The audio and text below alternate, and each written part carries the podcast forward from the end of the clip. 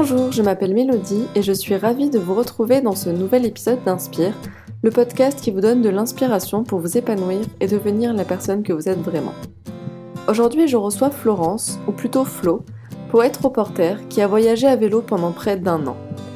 Entre un tour d'Europe, l'écriture d'un livre, des remises en question et un déménagement à Madrid, le tout en vélo, Flo nous partage ses péripéties, ses rencontres, mais aussi ses conseils pratiques et sa nouvelle vision de la vie.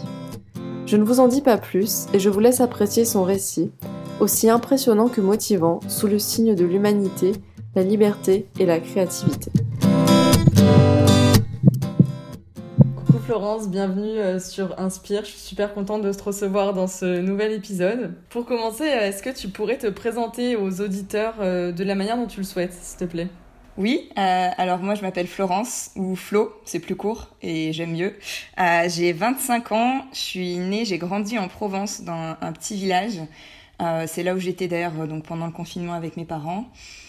J'ai grandi là-bas et ensuite donc je suis partie au niveau des études, classe préparatoire, la voie royale, école de commerce.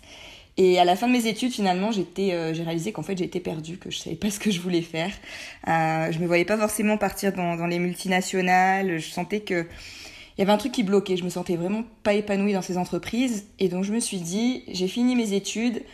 Je vais me lancer dans un voyage à vélo sans expérience. Et euh, l'idée, c'était de trouver des réponses sur la route. Et au final, voilà, j'ai voyagé euh, pendant quasiment un an. Donc c'est un peu devenu mon identité maintenant. Euh, donc voilà comment je pourrais, euh, pourrais me présenter le, le, plus rapidement possible. Simple et efficace. c'est ça. Et du coup, euh, comment t'étais toi quand t'étais enfant justement? J'aime bien poser cette question en général parce que je trouve que ça permet de comprendre un peu mieux euh, comment t'en es arrivé là. Qui était justement Flo euh, Je t'appelle Flo du coup. Hein. Flo, ça marche. Qui était Flo enfant? Quelles étaient tes passions, tes rêves? Comment tu te voyais bah, à 25 ans justement?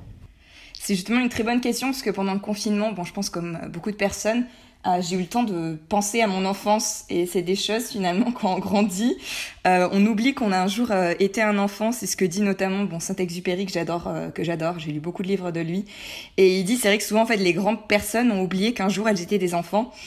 Et, et donc quand j'étais petite, bon déjà d'une part j'étais j'étais en fait toujours très très très dynamique. bon je courais partout, j'avais vraiment beaucoup d'énergie et c'est quelque chose en fait j'ai réalisé ça m'a jamais quitté. Mais je m'en étais pas rendu compte. Mon objectif en fait quand j'étais petite, c'était de faire les Jeux Olympiques. donc j'avais passé, c'était l'été 2004, donc j'avais 9 ans. j'avais passé l'été devant les Jeux Olympiques d'Athènes, première fois que je regardais les Jeux Olympiques énorme coup de cœur. Laure Manodou qui gagne les médailles d'or. Enfin, je, incroyable, incroyable expérience. Et, euh, et je m'étais dit, je veux me lancer dans l'athlétisme ou un autre sport. Et, euh, et je m'étais dit, voilà, moi, je, le sport, c'est ce qui me plaît. Je veux vraiment faire ma carrière là-dedans. Et euh, je m'imaginais vraiment à cette époque-là faire sport-études. Et justement, finalement, lorsque j'ai écrit le, le, livre sur mon expérience de voyage à vélo, et quand je me suis décrite, c'est vraiment, en fait, j'ai repensé à cette expérience-là et je me suis dit, ça m'a jamais quitté. Et mon voyage à vélo, c'était ça quelque part. C'était un peu mes Jeux Olympiques à moi. Mais qu'est-ce qui te plaisait justement dans le sport? Qu'est-ce qui te plaisait tant que ça? Dans les JO, quand tu euh... regardais, qu'est-ce qui te faisait rêver à ce point? Le dépassement de soi. Ça, c'est la, la, chose numéro un. Le fait de toujours repousser les limites. Euh, le deuxième point, j'aime la compétition. C'est comme ça. Que ce soit même, même s'il n'y a rien à gagner, mais c'est juste pour soi. J'adore ça, j'adore les challenges, j'adore les jeux, j'adore mmh. jouer. Et pour moi, le sport, c'est un jeu avant tout. Euh, le fait de se dire, voilà, je vais essayer d'aller plus vite, d'aller plus loin, euh, essayer de, battre mes, objectifs, de dépasser, euh, de dépasser en fait ce que je pensais pouvoir atteindre. Donc ouais, je pense que c'est ces deux aspects-là. Et, et voilà, le troisième quand même, qui est utiliser son énergie c'est un truc que je trouve incroyable et j'ai l'impression aussi qu'on a un peu tendance à l'oublier aujourd'hui. Le fait qu'on a deux pieds, deux jambes et qu'on a deux mains, on a un corps, c'est incroyable, c'est une machine efficace, on peut faire tellement de choses avec. Et, donc voilà, je dirais que c'est un peu pour, euh, pour ces trois raisons. Mais du coup, donc tu disais que tu as fait une école de commerce. Pourquoi tu t'es orienté en fait vers une école de commerce euh, si t'étais, tu vois, euh... enfin c'est un peu en, opposition quand même avec le fait de vouloir faire beaucoup de sport de jouer Pourquoi tu t'es orienté vers une école de commerce? Oui, carrément. Après, il y a, y a, des programmes, euh, par exemple, bon, l'école que j'ai faite, celle de Grenoble, euh, ils ont un programme pour les sportifs de haut niveau. Mais moi, après, bon, j'ai pas fait euh, d'athlétisme, j'ai pas fait de sport à haut niveau, donc ça me ça me correspondait pas. mais ce qui s'est passé, c'est que c'est une chose aussi, bon, j'ai eu le temps d'y réfléchir beaucoup ces dernières années, en me disant que la façon dont, dont est gérée l'orientation en France, on a, on a un système qui fonctionne pas à l'heure actuelle. On dit aux bons élèves de faire des grandes études, or c'est pas parce qu'on a eu des bonnes notes qu'on est fait pour faire, euh, pour rentrer dans la voie royale. La voie royale, c'est mm. une voie euh, business ou ingénieur. C'est quand même très limité au niveau des missions. Est-ce que ça nous correspond ou pas? Mais ça, surtout que c'est vraiment c'est royal au niveau de la société, mais après euh, au niveau de l'individu, au final, c'est pas si royal que ça. Tant que ça te correspond pas, chacun a sa voie royale en fait. Exactement, c'est vraiment très bien dit. Et le problème, c'est que finalement, voilà, la voie royale, ce serait à chacun de la trouver. Et comme on est orienté vers euh, ces voies-là, qui sont les voies, on va dire, euh, principales, c'est ça prend du temps de trouver la sienne. Et ce qui fait que moi, voilà, j'avais un bon dossier au lycée, donc on m'a directement orienté vers la prépa. Et euh, je pensais plutôt aller à l'université, où je savais pas exactement. J'aimais beaucoup les langues, donc je m'étais dit pourquoi pas faire de la traduction ou des choses comme ça. Puis on m'a dit, bah non, avec tes notes, faudrait quand même que tu fasses une classe préparatoire. Et comme moi, j'aimais bien tout ce qui était culture générale, je me suis dit pourquoi pas. Après, j'ai très bien, j'ai adoré la classe préparatoire. C'est très enrichissant au niveau culture générale. Mais c'est après en école de commerce où là, je me suis sentie un peu perdue. Et, et puis, c'est pas facile finalement de trouver des gens aussi avec qui on s'entend bien parce que bah, on réalise mm. que c'est un peu le même milieu. Et, et moi, j'ai trouvé ça finalement un peu, un peu stérile des fois au niveau des relations. Euh, je, me suis, je me suis fait beaucoup plus d'amis en voyageant qu'en école. J'ai toujours de, bons amis d'école, mais finalement, par rapport au, nombre de personnes que j'ai rencontrées, c'est vrai que c'est en voyageant que j'ai rencontré des personnes beaucoup plus ouvertes d'esprit et, euh, et qui faisaient des, des, métiers complètement différents. Ouais, qui te correspondaient plus en fait. Carrément. vraiment, ouais. Et mm. justement, du coup, quand tu as, quand as arrêté, enfin, à la fin de ton école de commerce, tu un peu sorti du chemin qui, qui était tracé, euh, voilà, de la voie un peu toute tracée. Comment ont réagi, toi, ton entourage, tes proches? Alors, j'ai de la chance, j'ai vraiment, mes parents me soutiennent énormément. Euh, enfin, peu importe. Euh, peu importe ce que je fais, et c'est vraiment incroyable d'avoir leur soutien. Pour moi, c'est mes parents ce qui compte le plus. Le reste, franchement, je m'en fiche. même ma famille plus proche, mais sans être mes parents, si on me juge, franchement, moi, le fait que mes parents me soutiennent et me disent que peu importe ce que je fais, ils sont là, ils me soutiendront, c'est le plus beau mm. cadeau du monde. Je sais que j'ai des amis, c'est pas du tout le cas. S'ils disaient à mm. leurs parents, euh, voilà, euh, après l'école de commerce finalement, qui a quand même coûté cher, je vais faire autre chose. Euh, non, il y a des parents, je sais, qui réagiraient complètement différemment. Et j'ai de la chance d'avoir des parents qui sont vraiment très ouverts d'esprit. ils étaient profs tous les deux. D'accord. Et ils m'ont vraiment donné une, une, enfin, une éducation toujours axée sur la culture. À la maison, ils parlaient souvent provençal, donc euh, la, langue, euh, ah. la langue régionale. Une ouverture sur le monde, le fait de voir des documentaires, de, de faire des voyages historiques, etc. Euh, qui fait que le fait d'avoir le soutien de mes parents, c'est le, plus beau, le plus beau des cadeaux. Et justement, mon père m'a dit quelque chose qui m'a vraiment touchée. C'est quand je suis partie, donc début juillet. Il m'a dit Tu es un peu comme une chenille et un papillon est sorti à la place c'est trop beau. Et c'est exactement ça par rapport à mon changement de trajectoire, euh, le fait que je me sois remise en question. Et voilà, finalement, euh, les amis après aussi, euh, au début, ils, hésitent un peu, ils comprennent pas trop le, choix qu'on fait. Et maintenant qu'ils voient que ça commence quand même à payer mes efforts, notamment tous les projets créatifs que j'ai pu lancer, ils commencent à se dire que finalement c'est possible et c'est qu'une question de volonté. Ouais, c'est ça. C'est génial. Et justement, du coup, pour revenir un peu sur le l'aspect chronologique de ton parcours, après l'école de commerce, donc tu as fait ton premier voyage qui était donc un tour d'Europe à vélo. Tu m'arrêtes hein, si je me trompe, mais euh, non, c'est ça. C'est ça. Comment t'es venue justement l'idée euh, de faire ça? Quelles étaient tes motivations profondes euh, pour partir faire ce tour d'Europe? C'est une bonne question. Donc, il y en avait, il y en avait quand même beaucoup. Alors, ce qui s'est passé, c'est que déjà à cette époque-là, je voyageais beaucoup, mais en avion. Et mon idée numéro une, c'était vraiment d'arrêter de polluer. J'ai calculé euh, un peu par hasard mon empreinte carbone et ça m'a juste fait halluciner. J'ai franchement, j'ai regardé le nombre de, de tonnes, hein, c'était des tonnes de CO2 que je rejetais juste en voyageant en avion. Ah ouais, non mais l'avion c'est c'est fatal. C'est ah, complètement fatal. Et, et, même les petites distances. On se mm. dit mais non, je vais prendre l'avion, je vais faire, euh, allez, je vais faire Vienne en Autriche jusqu'à Londres, aller-retour. Euh, bah, c'est fatal aussi. Hein. Mm. Quand on regarde en fait finalement euh, ce qu'une personne est censée rejeter de tonnes de CO2 par an, si on voyage aussi souvent en avion, on explose euh, son compteur, en sachant qu'à côté on a, on a du CO2 pour d'autres choses aussi qu'on rejette. Donc la, motivation numéro une, c'était vraiment ça, c'était de me dire, je veux voyager, j'ai quand même la chance d'être en Europe, il doit y avoir des, solutions euh, pour voyager sans moins, en polluant moins. La deuxième, c'était que aussi je sentais que j'avais vraiment envie de faire un voyage plus lent pour justement pouvoir me trouver un peu. Euh, le problème des voyages en avion aussi, je trouve, c'est qu'on est toujours fatigué parce qu'il faut toujours tout planifier, les transports, le logement.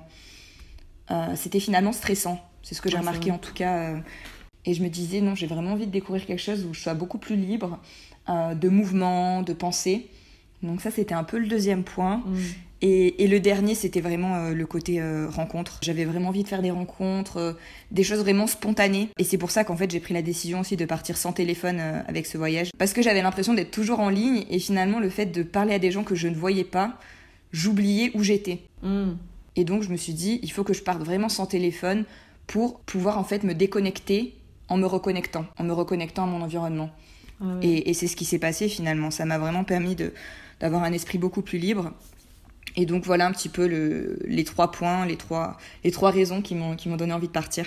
Mais du coup, comment t'as fait pour préparer ce voyage? Parce que surtout que si tu partais sans téléphone, euh, en voyageant en plus sans polluer, donc euh, bah, en vélo, mais euh, au niveau voilà plutôt pour ton trajet, est-ce que tu t'es entraîné physiquement? Parce que c'est quand même des longues distances et enfin pour les financements voilà un peu tout toute la logistique comment tu as fait pour comment tu t'es organisé justement pour préparer ça? Alors bon il y aurait 10 personnes qui te diraient des choses différentes moi ce qui s'est passé c'est que déjà j'avais un budget étudiant donc en fait il me restait de l'argent que j'avais économisé j'avais un, livret jeune, je pense comme tous les jeunes.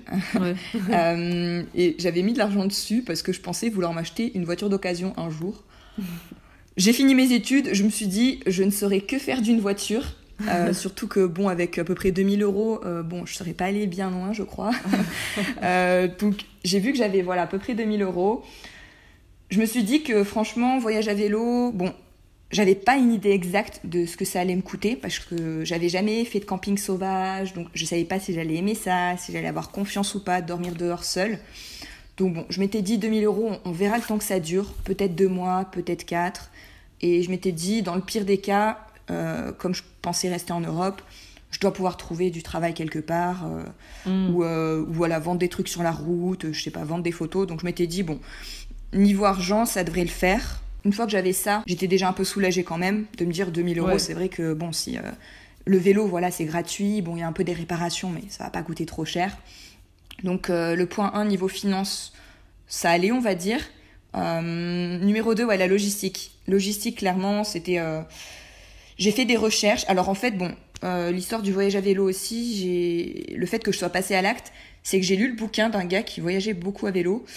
Et c'est un bouquin dont on m'avait parlé il y a peut-être un an avant. Et ça faisait longtemps que je voulais le lire, je l'avais pas lu. Et je l'ai lu, voilà, l'année dernière. Et c'est ça qui m'a donné envie de, de, me lancer, voilà. Donc c'est pour ça qu'en fait, après, je me suis dit, il faut que j'écrive un livre moi aussi, parce que ça peut donner envie à des gens de se lancer. Et, euh, et, le fait de lire son bouquin, ça m'a donné quand même une bonne idée de, de l'effort. Et j'ai compris que, bon, d'une part, on n'avait quand même pas besoin de tant d'affaires que ça. Euh, c'est quand même minimaliste, voilà, le fait de voyager. Il faut, faut une tente, un sac de couchage, un réchaud, enfin, des choses vraiment basiques. Donc ça, je me suis débrouillée pour acheter d'occasion. J'étais en Autriche, moi j'étais étudiante Erasmus. Là-bas, il y a l'équivalent du Bon Coin. Donc j'ai pris, euh, voilà, j'ai pris les trois quarts euh, d'occasion. Les trois quarts de mon équipement étaient d'occasion. J'ai eu des, super trucs. Mon meilleur plan, c'était vraiment, j'ai eu une casserole qui était juste incroyable. Euh, un truc à 1 euro, 1 euro. Et je l'utilise encore aujourd'hui. Donc euh, voilà, plein de ah petits bons plans euh, ouais, au niveau de, au niveau de l'équipement, franchement, des habits de vélo que j'ai payé 4 ou 5 euros. 9, euh, c'est hors de prix. Les habits vélo, c'est 50 euros un t-shirt. Ou 30 ah euros peut-être. Et, tu faisais beaucoup de vélo avant de faire ça? Non. Tu avais l'habitude Non, justement, donc le point, voilà, conditions physiques. ce qui s'est passé, c'est que donc, courant mai, donc je suis partie début juillet. Courant mai, j'ai acheté le vélo d'occasion aussi. Donc euh, grâce euh, pareil au Bon Coin.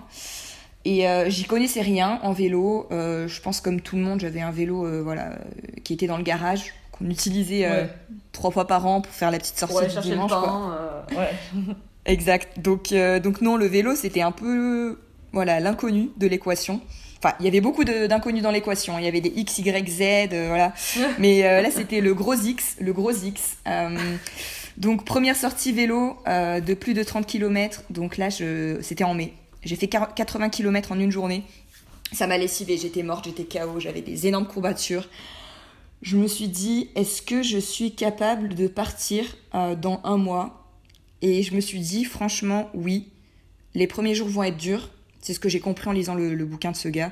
Mais je me suis dit, en fait, l'important pour le vélo, c'est vraiment d'être quand même bon, quand même en, bonne condition physique au moment du départ. Donc, euh, je faisais quand même euh, pas mal de sport, des sports qui n'était pas lié au vélo, mais un peu de course à pied. Bon, quand même, ça fait travailler les jambes. Euh, je faisais un peu de tennis, je faisais un peu de danse.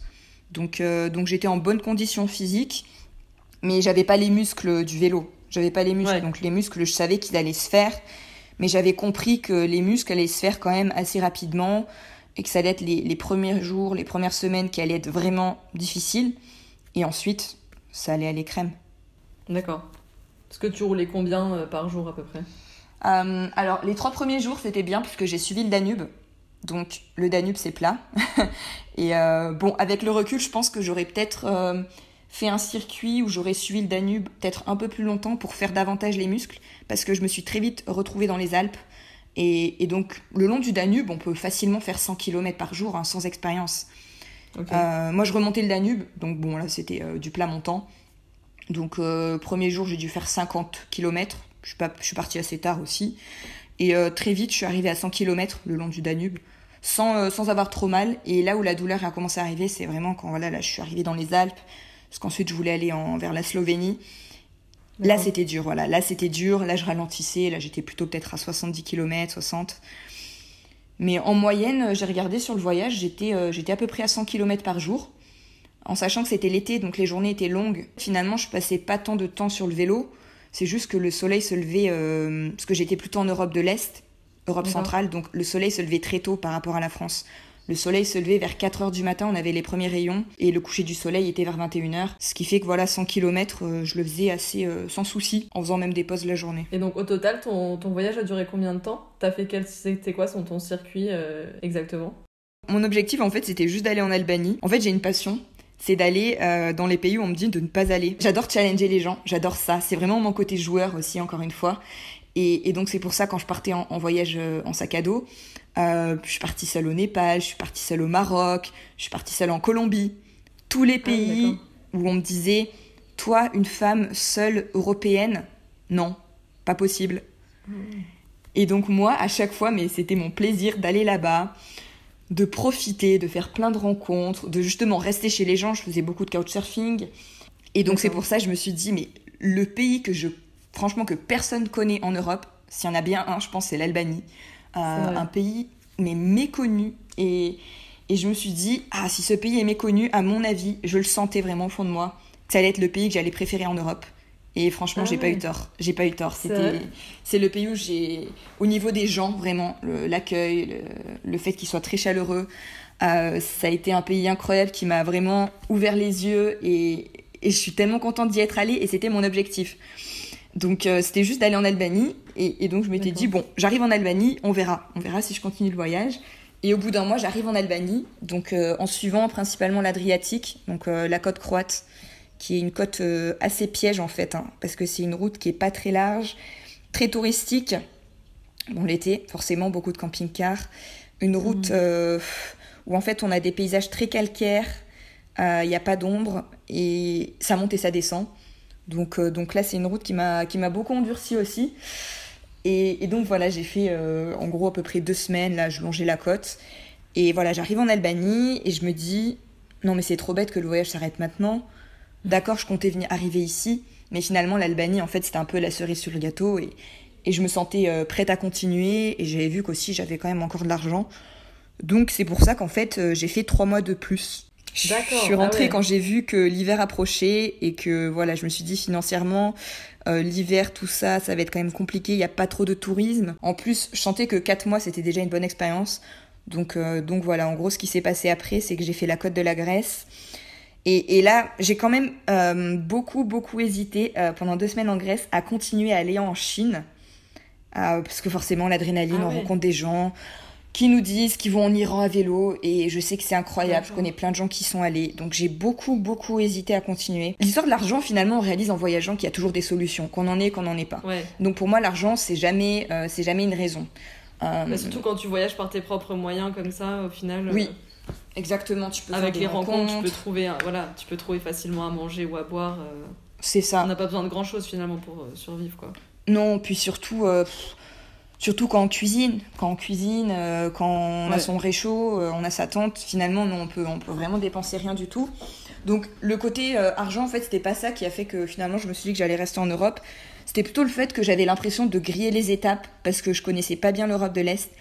Et, mm. et, donc je me suis dit, finalement, vaut mieux que j'aille en, Bulgarie, en Roumanie, c'est pareil, deux pays où on me dit de ne pas aller, donc euh, j'étais trop contente. j'étais trop contente que ce soit sur ma route. Et donc je me suis dit, je vais faire quelques jours en Turquie. Donc en fait, j'ai fait quasiment une semaine en Turquie sur la partie européenne pour avoir déjà un avant-goût du, Moyen-Orient, me dire, euh, voilà, ça me donne un peu une idée de ce que ça pourrait être ensuite. Et euh, pareil, Turquie, j'ai adoré quoi.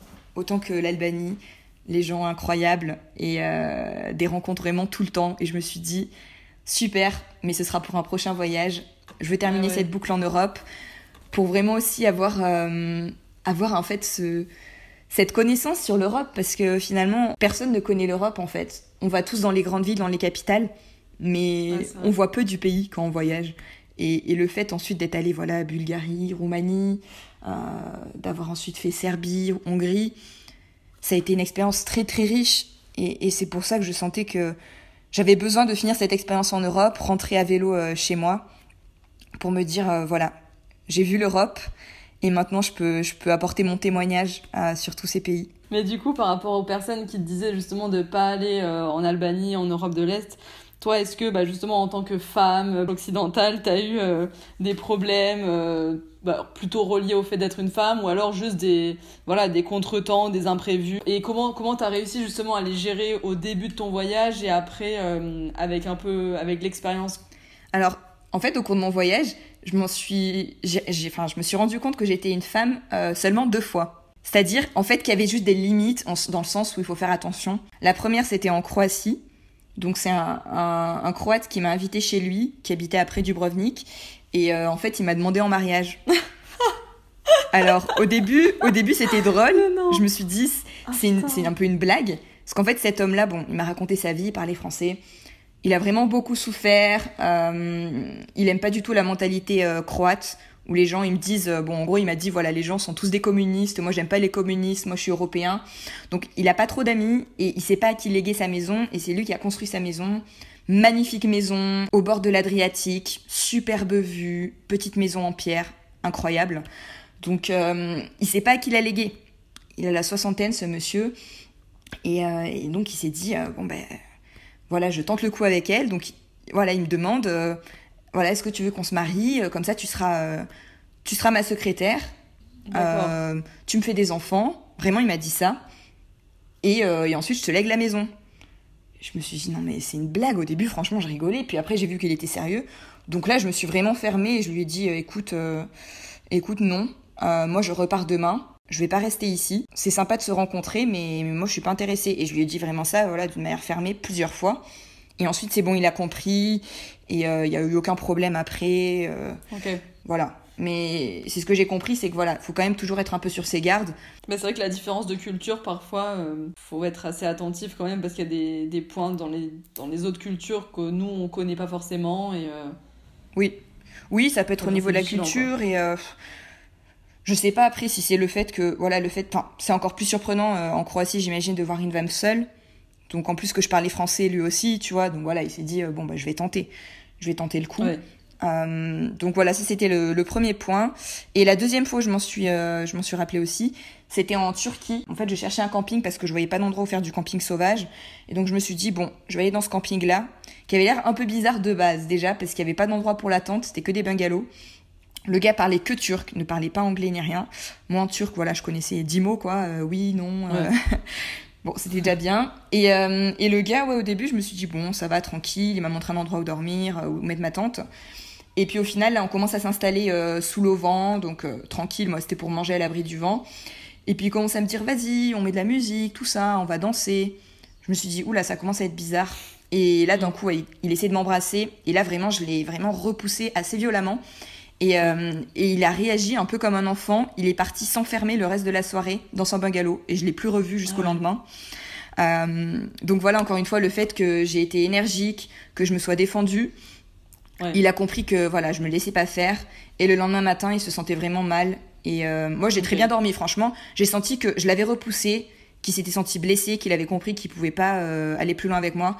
Et donc moi j'ai très bien dormi dans ma tente. Le lendemain matin, j'ai vu il se sentait très mal. Il est venu, il m'a aidé à replier ma tente.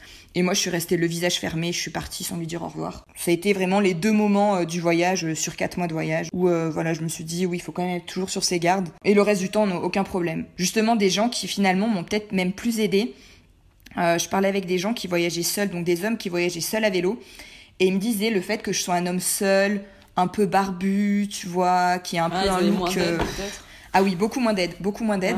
Ah. Euh, alors que moi, c'est vrai que spontanément, les gens, des fois dans des villages, m'ont invité. Bon, il y a un petit côté aussi des fois qui me dérange parce que, en fait, c'est justement parce que je suis une femme seule qui veulent m'aider. Oui. Voilà. Et c'est pas le fait que je voyage ou ceci, cela, c'est juste le fait que je sois une femme seule. Ils ont peur pour ma sécurité.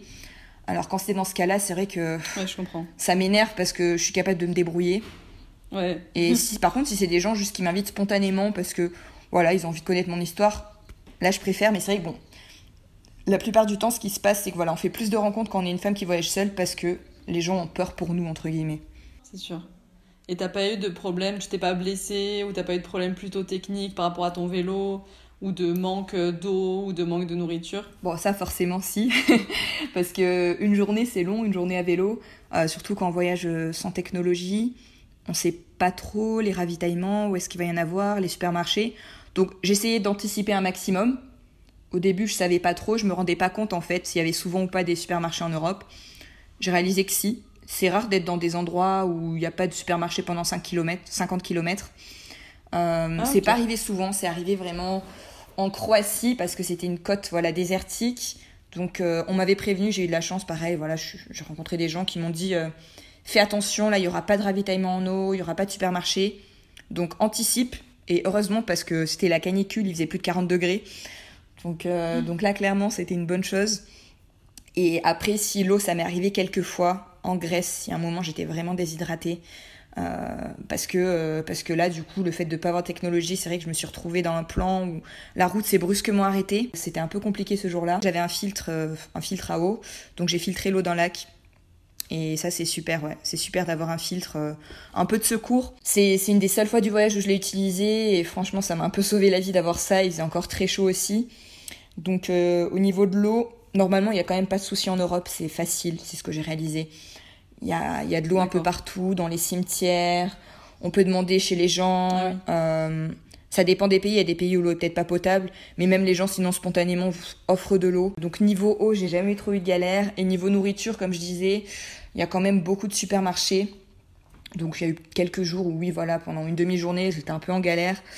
Mais, mais voilà, après on apprend des, petites techniques de, survie. Donc par exemple, pour moi, euh, c'était le fait d'avoir toujours avec moi de l'huile de coco qui est en fait 95% euh, de gras. Je savais que voilà, si je voyais que là euh, j'avais plus rien à manger, en fait j'avais toujours de l'huile de coco. C'est très calorique, c'est beaucoup de lipides, donc j'avais toujours ça que je pouvais manger avec un petit bout de pain. Ah, c'est bon à savoir. Ouais, l'huile de coco c'est génial. Dernier point, oui, c'était les problèmes techniques. Alors bon, comme je l'ai dit, moi je suis partie sans expérience et sur un vélo d'occasion, donc euh, mes principales galères, ça a vraiment été au niveau des crevaisons parce que j'avais pas, euh, voilà, j'avais pas investi dans des bons pneus. Je savais même pas qu'il existait des bons pneus pour le cyclotourisme. vraiment, moi, j'y connaissais rien.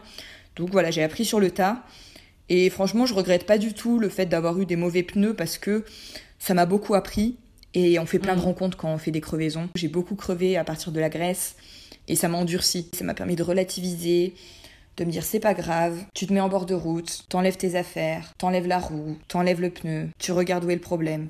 Voilà, un truc vraiment très analytique. Finalement, les crevaisons, ça m'a pas tant dérangé que ça. Bon, quand c'est à répétition, au bout d'un moment, c'est vrai que ça fatigue. Mais euh, voilà, on apprend sur le tas. Euh, voilà, les freins qui marchent plus, bon, on comprend qu'il faut changer les patins.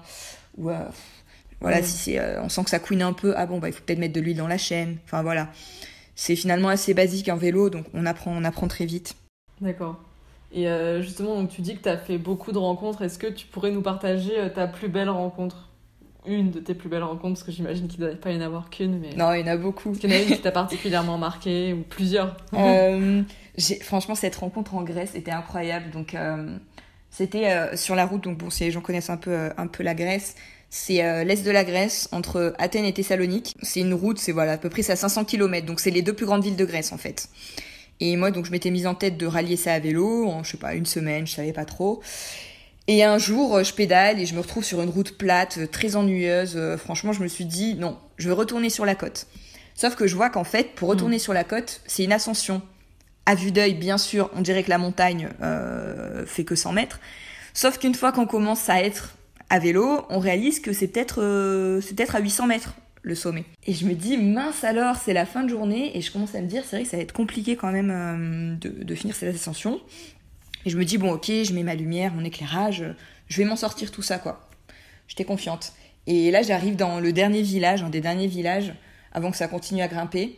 Et là, il y a des gens, des Grecs, justement, qui me voient. Et bon, moi, je parlais pas grec. Enfin, voilà, je connaissais, dans chaque pays, je connaissais dix mots. dix mots. Vraiment la survie. Euh, oui, non, merci, euh, voilà, bonne nuit. Euh, et une première personne m'arrête et commence à me faire des signes, etc. Donc je comprends, ils me disent oui, c'est la nuit, tu vas traverser la forêt, c'est dangereux. Enfin, je voyais au niveau des signes, je voyais la forêt derrière, donc bon. Je me dis bon, ok, mais je continue, je continue. Puis une deuxième personne, machin, voilà. Je sens que je commence à être un peu l'attraction du village. Et là, vraiment, bon, je m'arrête net. Il y a une des voisines qui parle allemand. Moi, je parle allemand. Alors bon, son allemand était euh, vraiment basique, mais on se comprend.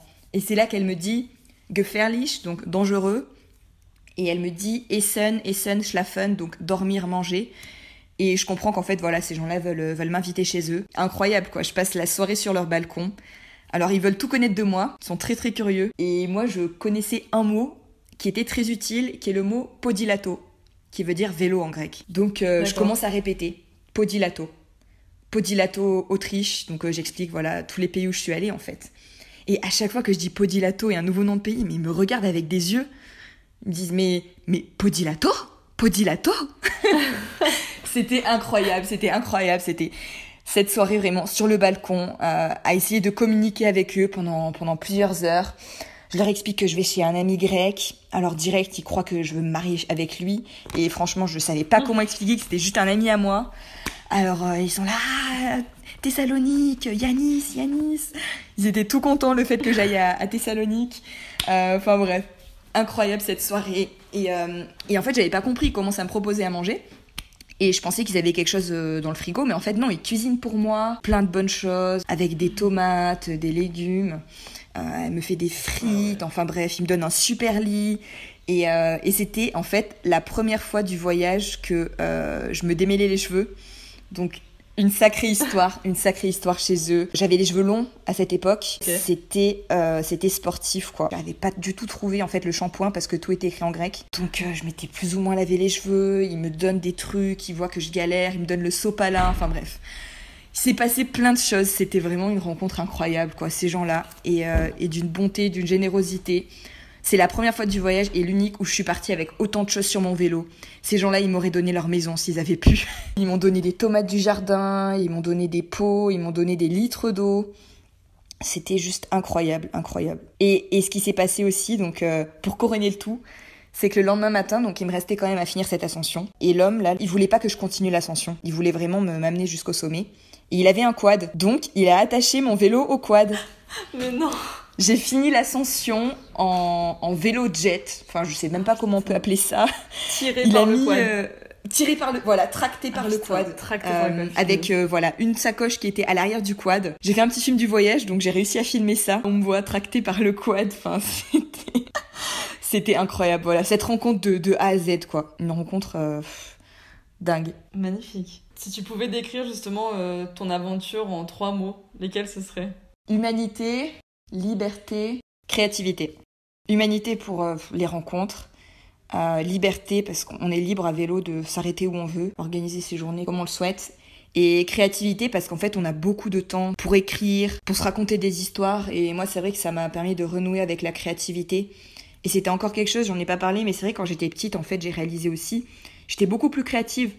Le fait de partir dans des grandes études, finalement, euh, ça devient très stérile, on devient un peu euh, l'homme et la machine, mm. quoi. Et le fait de partir comme ça, ça m'a permis de renouer avec l'écriture notamment, quelque chose que finalement euh, j'aimais beaucoup quand j'étais petite et que j'avais complètement abandonné. Et du coup, t'as as donc écrit ton livre pendant ton voyage? Alors, pas exactement, j'avais un blog, donc j'étais partie sans technologie, mais avec un, un mini ordi, ce que je devais écrire mon mémoire de master. J'avais ce petit ordi qui me permettait d'avoir un blog aussi. Donc euh, une fois par semaine à peu près, voilà, j'écrivais euh, un post. Mais finalement, le plus important, c'était la prise de notes. Euh, le blog, au bout de deux mois, j'ai arrêté de, mettre des articles en ligne. Ça me prenait trop de temps. J'avais l'impression de pas profiter assez du voyage. Donc ce qui s'est passé, c'est qu'ensuite, non, c'était juste des notes que je prenais tous les jours. Et l'écriture vraiment du livre, ça a été quand je suis rentrée. Je m'y suis mise directement quand je suis rentrée. Et après, voilà, j'ai écrit le livre en peu près, à peu près deux mois. Et tu racontes quoi du coup dans ce livre? Tu racontes ton, ton, voyage, ton ressenti aussi, euh, un peu tout? Ouais, donc bon d'abord je raconte euh, qui je suis, donc un peu mon parcours, euh, qu'est-ce qui fait que j'en suis arrivée là?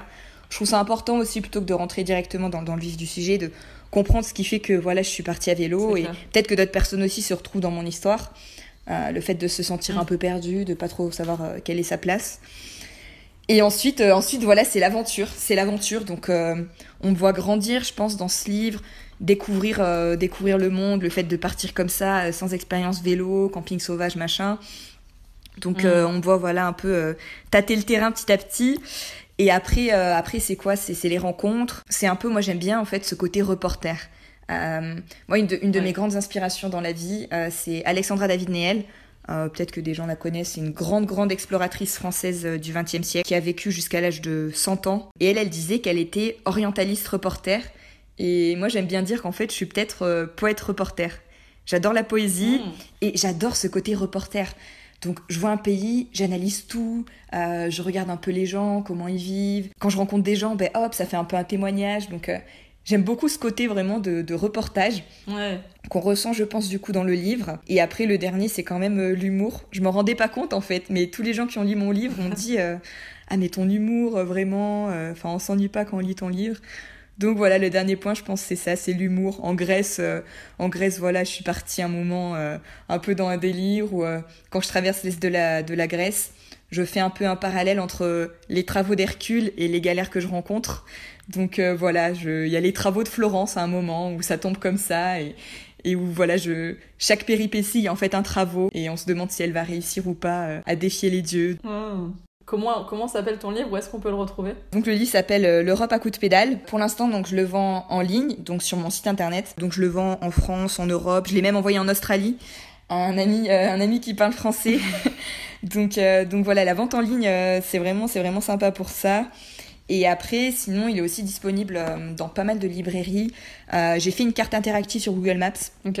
Je pense faire euh, des festivals l'année prochaine. Donc là, pareil, je, je, communiquerai sur les réseaux sociaux en disant, voilà, si je suis à un festival, mm si les gens veulent me rencontrer, c'est quand même le plus simple pour, euh, pour échanger de vive voix, parler de, voilà, de, de, la, de la liberté, de l'aventure. Et là, je vais voir, je vais peut-être essayer de le vendre. Là, maintenant, je suis installée en Espagne. Donc, je vais voir peut-être le, vendre également euh, à Madrid. Voilà, c'est avec les rencontres. Là, par exemple, j'ai mon livre qui est aussi disponible à Genève parce que j'ai des amis qui habitent là-bas et qui sont allés voir des librairies. Donc, euh, voilà des, des, moments, des choses comme ça qui se passent avec les rencontres, qui font que voilà le livre est un peu dans des endroits où je pensais pas qu'il y serait, et, c'est juste incroyable pour moi de me dire que voilà c'est un livre auto-édité, hein, donc euh, j'ai pas de maison d'édition, d'accord, et de voir qu'il fait son, son, petit bout de chemin. Euh, ça fait vraiment vraiment plaisir. Ah ouais, j'espère qu'il va, qu'il va continuer à faire un plus gros chemin encore.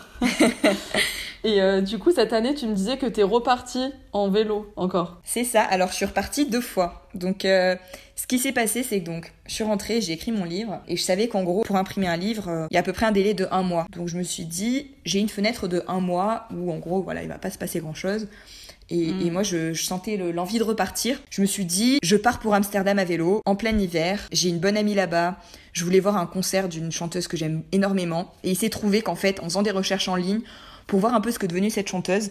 J'ai vu qu'elle faisait un concert à Amsterdam mi-février. Ah, énorme. je me suis dit, incroyable, énorme. Donc je me suis dit, ok, c'est parti. Objectif Amsterdam en une semaine. C'était trop optimiste. En ah une semaine, je suis arrivée à la frontière de la Belgique. D'accord. Ce qui était déjà, euh, ce qui était déjà pas mal, euh, parce que ça a été un temps horrible au niveau de la météo. Euh, beaucoup, beaucoup de vent, un peu de pluie, mais surtout le vent. Il y avait une grosse tempête qui traversait la France à cette époque-là, ah. assez violente. Et donc, euh, j'en étais quand même pas très loin. Donc, c'était une, sacrée expérience. Et donc voilà, j'ai fait un, un, voyage de un mois où voilà, je traversais l'est de la France. Ensuite, j'ai pris un train pour arriver à temps pour le concert. Et après, j'ai fait Amsterdam-Dunkerque à vélo. Et ensuite, à, à Dunkerque, j'ai pris un bateau pour arriver en Angleterre. Et là, j'ai pédalé jusqu'à Londres, ah ouais. euh, où j'avais euh, j'avais pas mal d'amis à Londres en fait, et c'était pas du tout prévu que j'aille là-bas.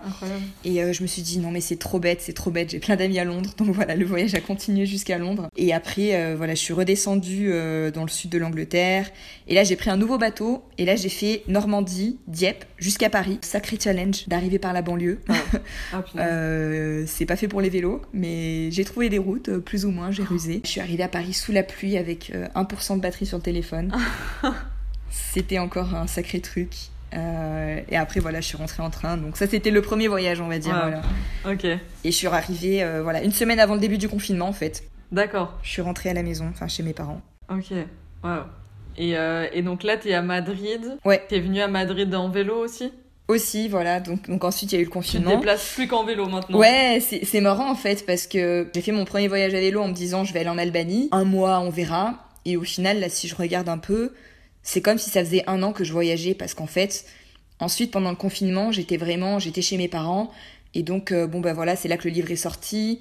J'ai commencé à faire beaucoup de montage vidéo sur mes voyages. Donc, pour mon voyage que j'ai fait pendant un mois, j'avais tourné pas mal de choses, ce qui fait que pendant un mois ou deux, j'ai fait beaucoup de montage. J'ai lancé une petite chaîne YouTube, etc. Et donc ça m'a occupé, euh, ça m'a occupé ouais jusque jusque fin juin. Et l'Espagne, je sais pas, j'ai senti pendant le confinement que c'était le pays où j'allais me sentir bien et tout particulièrement Madrid. Let's go, c'est parti. Et je me suis dit cette fois-ci, je vais carrément déménager à vélo. Et c'est ça qui a encore plus surpris les gens parce qu'ils se sont dit bon, on commence à la connaître cette petite, elle voyage à vélo. euh, on sait pas trop comment elle s'en sort, mais elle revient à chaque fois. Et, et là, quand j'ai dit aux gens que je déménage à vélo, ils m'ont dit mais non, c'est pas possible. T'as besoin de beaucoup d'affaires, c'est pas normal. Tu peux pas déménager à vélo, c'est pas Ah, possible. c'est ouf. Et je leur ai dit, bah, vous allez voir, je vais partir et puis euh, je vais arriver. je vais arriver Je là-bas. vais quoi. arriver. Je vais arriver là-bas. Et euh, effectivement, euh, voilà. Aucun problème, euh, un seul petit problème technique, oui, euh, donc quand même, euh, bon, une crevaison, mais après j'ai acheté un bon pneu. Si j'ai la roue arrière qui était une roue d'occasion qui a pété, voilà, donc des petits problèmes techniques, mais bon, ça, ça arrive toujours à vélo Ouais. et on trouve quand même à chaque fois des solutions. Et, euh, et là, j'ai fait une traversée à la boussole, donc j'ai pas regardé de carte de mon petit village qui est en Provence jusqu'à Biarritz. Wow. C'était euh, c'était une sacrée aventure parce que l'année dernière, quand j'étais partie sans technologie, j'avais quand même une carte, j'avais boussole et carte. D'accord. Et, là, c'était vraiment euh, à la boussole. Il y a deux moments où quand même j'ai regardé une carte parce que franchement, j'ai réalisé que je connaissais pas du tout le sud-ouest. Ouais. Et je me rendais pas du tout compte en fait. De Toulouse, je voyais ça beaucoup plus au nord. Et en fait, j'ai réalisé que c'était quand même bien au sud. Ouais, d'accord. Donc voilà, des trucs comme ça où bon, quand même, euh, pour arriver à Biarritz, c'est bien de savoir un peu où c'est. Ouais, faut connaître un peu la géographie, quoi. Carrément, Ouais. carrément. Euh, une fois qu'on a le cap, ça va, mais bon, faut quand même avoir une idée de. Je voulais pas arriver à Bordeaux non plus. Je me suis dit merde, si j'arrive à Bordeaux, c'est quand même un peu embêtant. Ah ouais. Euh, Et ensuite, voilà, j'arrive là-bas, petite boucle au Pays Basque. Et ensuite, voilà, j'ai pédalé jusqu'à Madrid.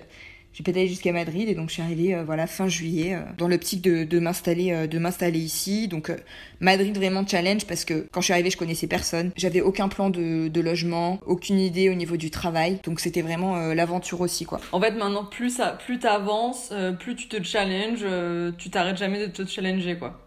Ouais, c'est exactement ça. Et, et c'est pour ça, des fois, les gens, ils se posent des questions, ils se disent, mais, mais c'est, c'est trop ce que tu fais. Mais je leur ai dit, regardez mon histoire, en fait. Euh. Les premiers voyages que j'ai faits, c'était juste, euh, je partais à la journée. Je faisais un voyage à la journée. Je Ouais. partais quelque part sans savoir où j'allais dormir.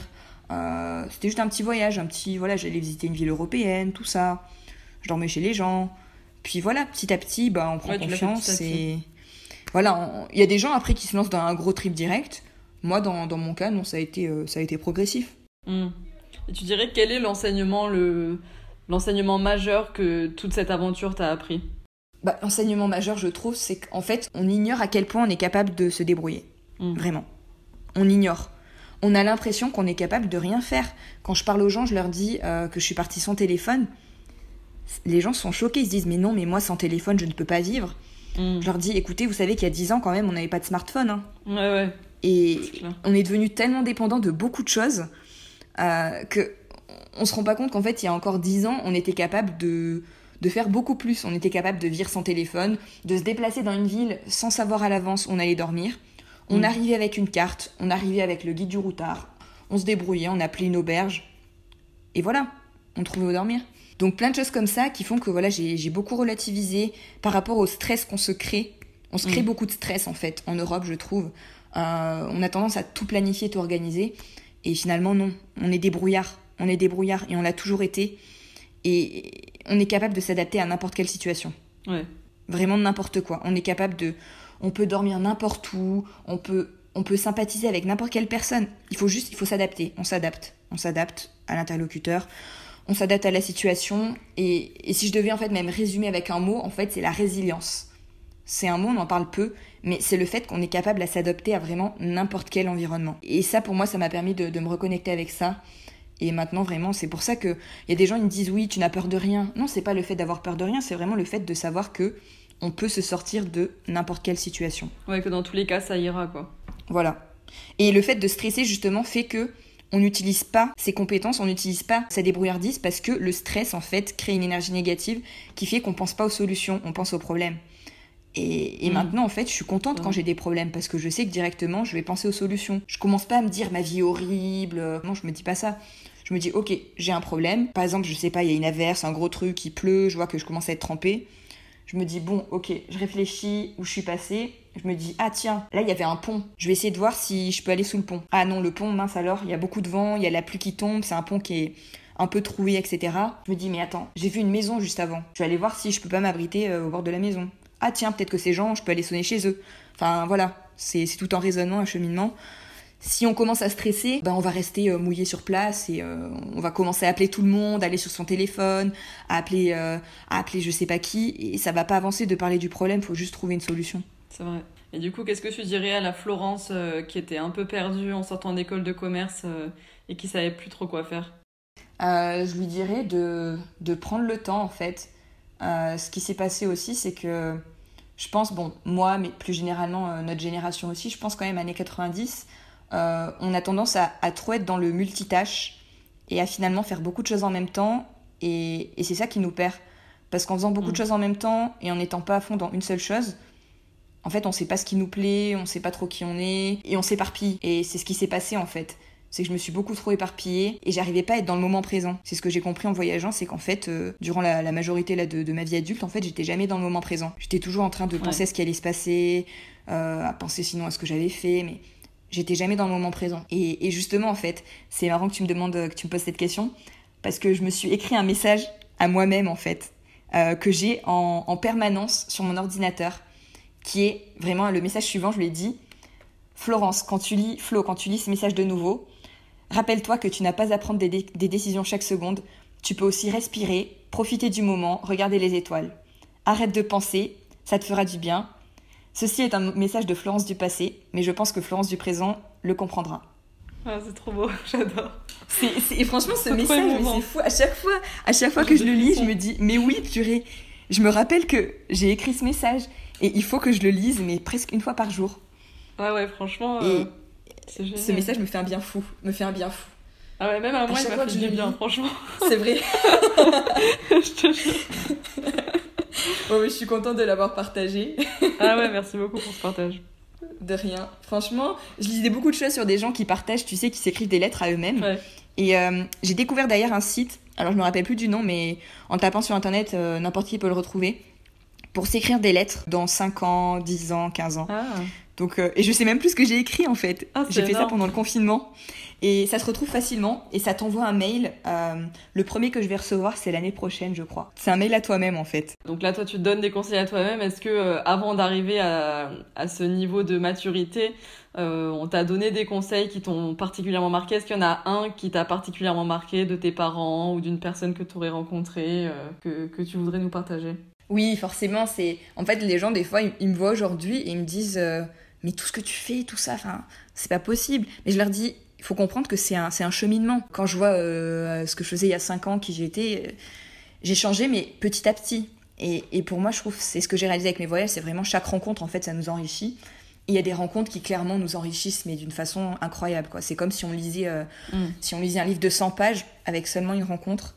Et je repense à cet Américain. C'est un gars que j'ai rencontré au début de mon voyage à vélo. C'est un Américain qui a la soixantaine, qui a voyagé un peu dans le, dans le monde entier. Et ce gars-là, il m'a vraiment il m'a vraiment beaucoup, beaucoup apporté. Donc, au-delà des aspects techniques sur le voyage à vélo, où il m'a quand même donné pas mal de conseils, mm. euh, c'est vraiment au niveau, euh, au niveau de la philosophie de vie, la philosophie du voyage aussi.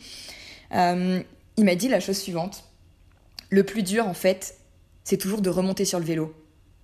Parce que tu fais des rencontres. Et en fait, j'ai réalisé que j'allais trop vite. J'étais encore partie en mode TGV, en mode voilà mm. express. Et le fait de rencontrer ce gars à ce moment-là, j'ai compris, en fait, il avait totalement raison, quoi. Ça servait à rien que je sois en mode multinational euh, qui veut gérer des projets aux quatre coins du monde. Je suis dans mon voyage à vélo, là. Il faut que j'en profite, que je rencontre les gens, que j'aille vers les gens. Et, et le fait d'avoir cette rencontre-là, c'est vraiment. C'était deux semaines après mon départ. Et c'est ce que j'ai compris en fait, que les rencontres, c'était vraiment l'or. C'est vraiment l'or de la vie. On s'en fiche de, de, faire tant de kilomètres par jour, on s'en fiche de, d'accomplir cet objectif sportif, c'est pas du tout ça qui compte en fait. Mm. C'est pas du tout le challenge sportif, c'est vraiment les rencontres. Et je le savais déjà, mais le fait d'avoir parlé avec ce gars qui me raconte son expérience de vie, tous ses voyages, je me suis dit mais il a totalement raison quoi. Le fait de ralentir, d'essayer d'aller vers les gens, Franchement, pour moi, c'est pas facile parce que je suis de nature introvertie et c'est mes voyages qui m'ont qui m'ont ouvert. Hein. Ah J'étais vraiment très très très introvertie, euh, renfermée sur moi-même. J'allais pas du tout vers les gens. Et euh, c'est le fait de voyager. Petit à petit, voilà, j'allais de plus en plus vers les gens. Je commençais à communiquer, à partager. Et ça a été un cheminement, voilà, petit à petit. Et rencontrer ce gars-là, ça m'a vraiment permis de faire un bond et de me dire, euh, mm. purée, mais c'est ça en fait. C'est dans l'autre qu'on grandit et c'est pas du tout en fait en étant euh, en étant renfermée et, et, du coup finalement grâce à lui j'ai réalisé que voilà finalement j'étais en fait euh, une introvertie extrovertie. Le fait d'être tournée vers les gens mais d'avoir quand même besoin d'avoir du temps pour soi ça m'a permis de, de, réaliser pas mal de choses euh, par rapport à, à, ça. Et donc voilà conseil mmh. vraiment incroyable c'est juste voilà de ralentir et d'aller vers les gens. Ça fait peur au début, on a peur de l'autre, de base. Et moi, il y a toujours des moments, hein, même après un, mois, un an de voyage, j'ai peur Là, j'étais, euh, franchement, j'étais, euh, j'étais dans le Pays Basque, pourtant côté français. Et j'avais peur d'aller demander à un fermier si je pouvais camper chez lui. J'ai vraiment eu peur. Sur le moment, je me suis dit, purée, ce gars-là, je sais pas, j'ai peur. Et, et, ça a été une, bataille, euh, une bataille avec moi-même. Je me suis dit, j'y vais, j'y vais pas, j'y vais pas, j'y vais. Finalement, je me suis dit, allez, tu fonces. j'ai respiré un grand coup. Et, et, je me suis lancée et au final, j'ai dormi là, c'était super. Donc voilà, conseil numéro un, s'ouvrir, vraiment s'ouvrir à l'autre. Je trouve que ça nous montre bien qu'il faut voilà, vraiment être dans le moment présent, profiter, prendre son temps, comme tu le dis. Et euh, c'est rigolo parce que j'avais préparé une question qui était euh, quels sont tes projets pour la suite? Mais du coup j'ai pas envie de te la poser parce que je pense qu'on va plutôt rester dans le moment présent. Excellent. Et euh... mais par contre j'ai quand même te demander qu'est-ce qu'on pourrait te souhaiter pour aujourd'hui pour le présent futur très proche. Donc euh, aujourd'hui demain qu'est-ce que qu'est-ce qu'on pourrait te souhaiter? Déjà, un truc qui est pas facile, c'est je trouve, c'est en ville, c'est de trouver des gens qui sont un peu dans la même dynamique, qui arrivent à vivre un peu dans le moment présent, qui arrivent à se poser moins de questions. Donc voilà, de trouver des personnes qui sont un peu dans cet état d'esprit. Trouver des gens qui me correspondent, ça peut être, euh, ça peut être la plus belle des choses. Et puis voilà, de continuer à en profiter, à profiter tous les jours, continuer d'apprendre, de grandir. Euh, là voilà, mon petit challenge en ce moment, c'est vraiment de, de progresser euh, en espagnol. Super challenge. Donc, donc voilà, continuer à faire. Mm voilà, à faire des, apprentissages tous les jours, à grandir au niveau des projets, au niveau de la vidéo, au niveau de l'écriture. Vraiment, en fait, c'est ce qui, c'est la beauté de vivre un peu au jour le jour. C'est de se dire, en fait, tous les jours, euh, si, euh, si on a un peu des objectifs, si on, on sait qu'en fait, au fond de soi, on a envie de s'épanouir et de grandir, il faut juste faire un peu tous les jours. Rencontrer une nouvelle personne, écrire un peu, essayer un peu un logiciel de montage. On fait une heure par jour un peu tous ces trucs-là, et on grandit, en fait. Et au bout d'un an, on voit le chemin qu'on a parcouru, on se dit mais c'est incroyable. Je pensais pas qu'en faisant un peu tous les jours, mm. je puisse en arriver là. Et en fait, si. Et c'est ce qu'on peut me souhaiter, c'est de, continuer à grandir, à m'épanouir, à apprendre, à partager, rencontrer des gens. Trop cool. Bah alors je te le souhaite. Merci. Je vais te poser la question signature du podcast. Euh, du coup, Florence, qu'est-ce qui t'inspire, t'aide justement à grandir et à devenir la meilleure version de toi-même au quotidien?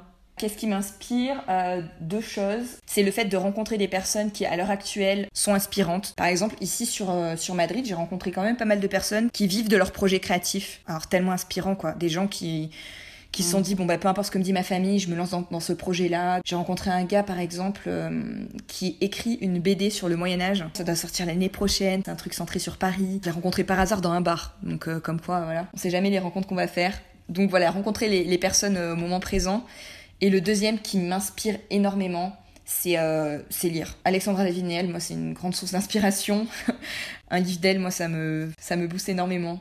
Euh, j'adore sa personnalité. Elle a de l'humour en fait, on se rend pas compte parce que l'image qu'on a c'est d'une femme très droite, mais en fait non, c'est une femme qui a un humour incroyable. Bon là j'ai lu récemment l'Inde où j'ai vécu. C'est un vraiment voilà un reportage sur l'Inde et euh, vraiment ça m'a passionné son, son livre.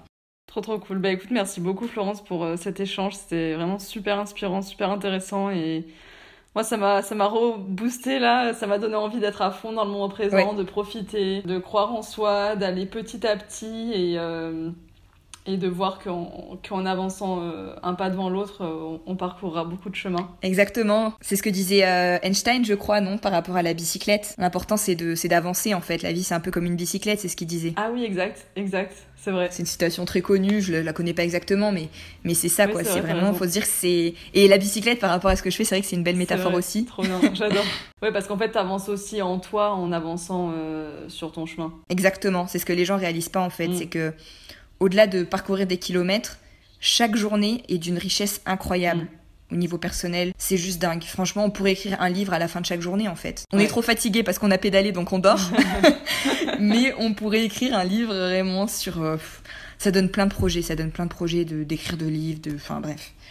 Donc ouais, exactement, exactement. Chaque journée euh, chaque journée, c'est aussi un, voyage intérieur. Bah écoute, je mettrai en, dans, la, dans la description le de ton livre, ta chaîne YouTube, tes réseaux sociaux aussi. Oui, bien sûr, je partage pas mal de choses, donc euh, carrément. Ok.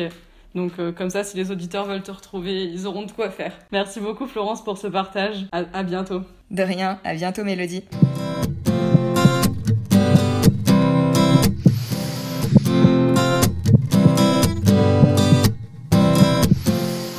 Merci d'avoir partagé cet échange extrêmement enrichissant avec nous. J'espère qu'il vous aura donné envie de profiter du moment présent, de prendre votre temps et peut-être même de faire cela à bicyclette. Vous retrouverez toutes les références évoquées par Flo en description. Et en attendant le prochain épisode, n'oubliez pas, ouvrez-vous aux autres et avancez juste un pas devant l'autre. Et dans un an, vous regarderez derrière vous et vous serez fiers de tout le chemin que vous aurez accompli.